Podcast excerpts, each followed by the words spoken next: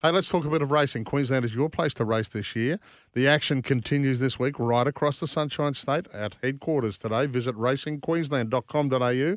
Yes, they are. Big nine race program at Eagle Farm today, starting at one o'clock, not finishing until 10 to 6 tonight. Chris Nelson will be right across it as well. Good morning, mate. Good morning, Paddy. Good morning, Heels. Uh, yes, it's a good meeting at Eagle Farm today, and uh, hate saying this, but generally when you do it from a tipster viewpoint and you say that it looks a good meeting on paper and there's plenty of winners and they jump up off the page at you, it turns around and bites you on the backside. But hopefully that's not the case today. No, you've because been- it does look a really good meeting. You've been impressed with Eagle Farm's uh, track Yeah. over over recent times. What does that mean? Do, do, are favourites winning more, or what's happening?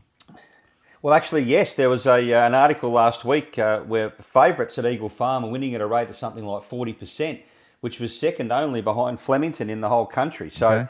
That's how fair the track's playing. And look, I know we had issues with it early on; they were well documented. But now, I don't think you've uh, got a better track. Maybe Flemington. I don't know. I don't uh, do a lot of work at Flemington, but yeah, Eagle Farm is uh, one of the best tracks in Australia. in wet weather-wise, well, we know it just soaks up any rain, so that's not a problem either. Which is great when you're doing the form three days out heels. You don't have to worry what the weather's going to do, unless you're going to get a hurricane or a, a cyclone, which is always possible. Hey, we'll chat about Eagle Farm in a second, but I, I don't know whether you caught the show yesterday. We had a great chat with Robbie Fradd, who, of course, uh, his heart problems Yep. and, uh, and uh, you know having to have a big bypass surgery took five hours, has had to give the game away at the age of 58. But wh- what what a storied career he had. Uh, started in South Africa, obviously, won a premiership in Hong Kong, rode some of the great horses over through the uh, through Asia, Rocket Man and Fairy King Prawn, and and won a Stratty here. And uh, he was a great chat yesterday.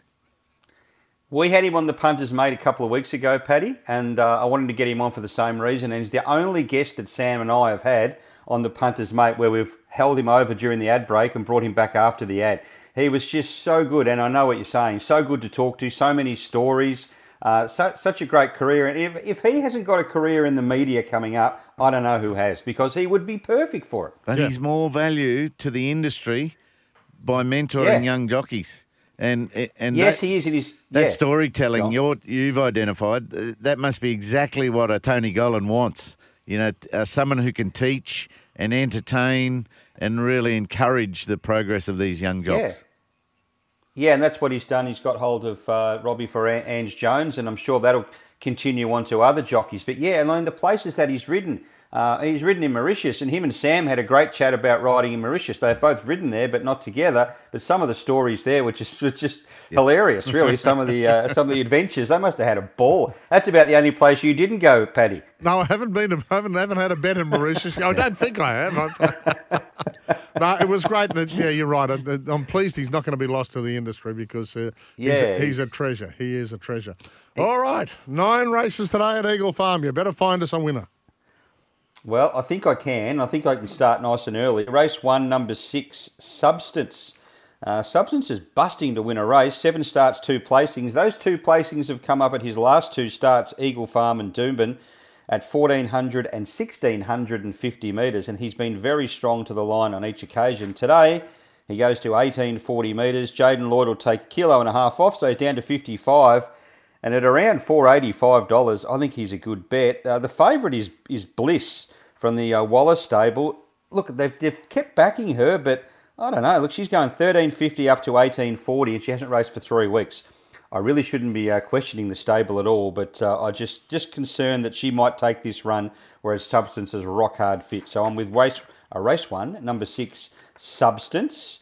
Uh, how much time we got, guys? Because I've got a couple here, but I can tell them a little you- bit if you like. No, you keep going. You go hard. Oh, he'll never never All cut right, you, right. Chris. Race three, number 13, Yasmin. This time I'm with Chris Waller and Jimmy Orman. Uh, Yasmin, look, she's a, uh, a filly that had been racing up near the lead in her races and she hadn't been finishing off. Last start, they rode her back in the field and she charged home late. I think they'll do the same here. Although she's drawn a good gate, I can't see her up in the leading few and she hasn't got too many to pass. So she should be winning. Race three, number 13, Yasmin or Jasmine. Uh, race four, number eight, Shah of Goma just wins Paddy, but he's too short. But one for your multis if you like to do that sort of thing. Uh, race five, number 10, Nashira. Very good here. Uh, Doomben, sorry, last start behind Groove and the Moose. Should have won. Boris Thornton found himself in a terrible spot there uh, on the fence. He got some runs in the straight, fully clear late, was too late. Looked like it had won, but the camera said otherwise. Prior start ran second to King Kappa. No horse has got as close to King Kappa as Nashira has recently. Nashira should be winning race uh, race seven, sorry, race five, number ten, and one more at a bit of value. Race seven, number seven, Sir William Bruce each way for Gollan. Uh, busting to get to the longer trip does today, and is about six dollars, Paddy. Mm. That's my sort of odds. Hey, Paddy, it's Champ de Yeah. Mars. If you hear, if you see Champ de Mars come up on your Ladbrokes app, that's Mauritius. Have you have you seen the track? It's about it's about the same size as the Meadows dog track. It's thirteen hundred meters around, and you are.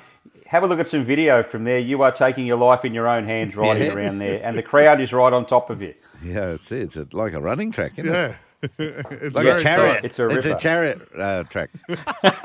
It wouldn't look out of place. Yeah, exactly.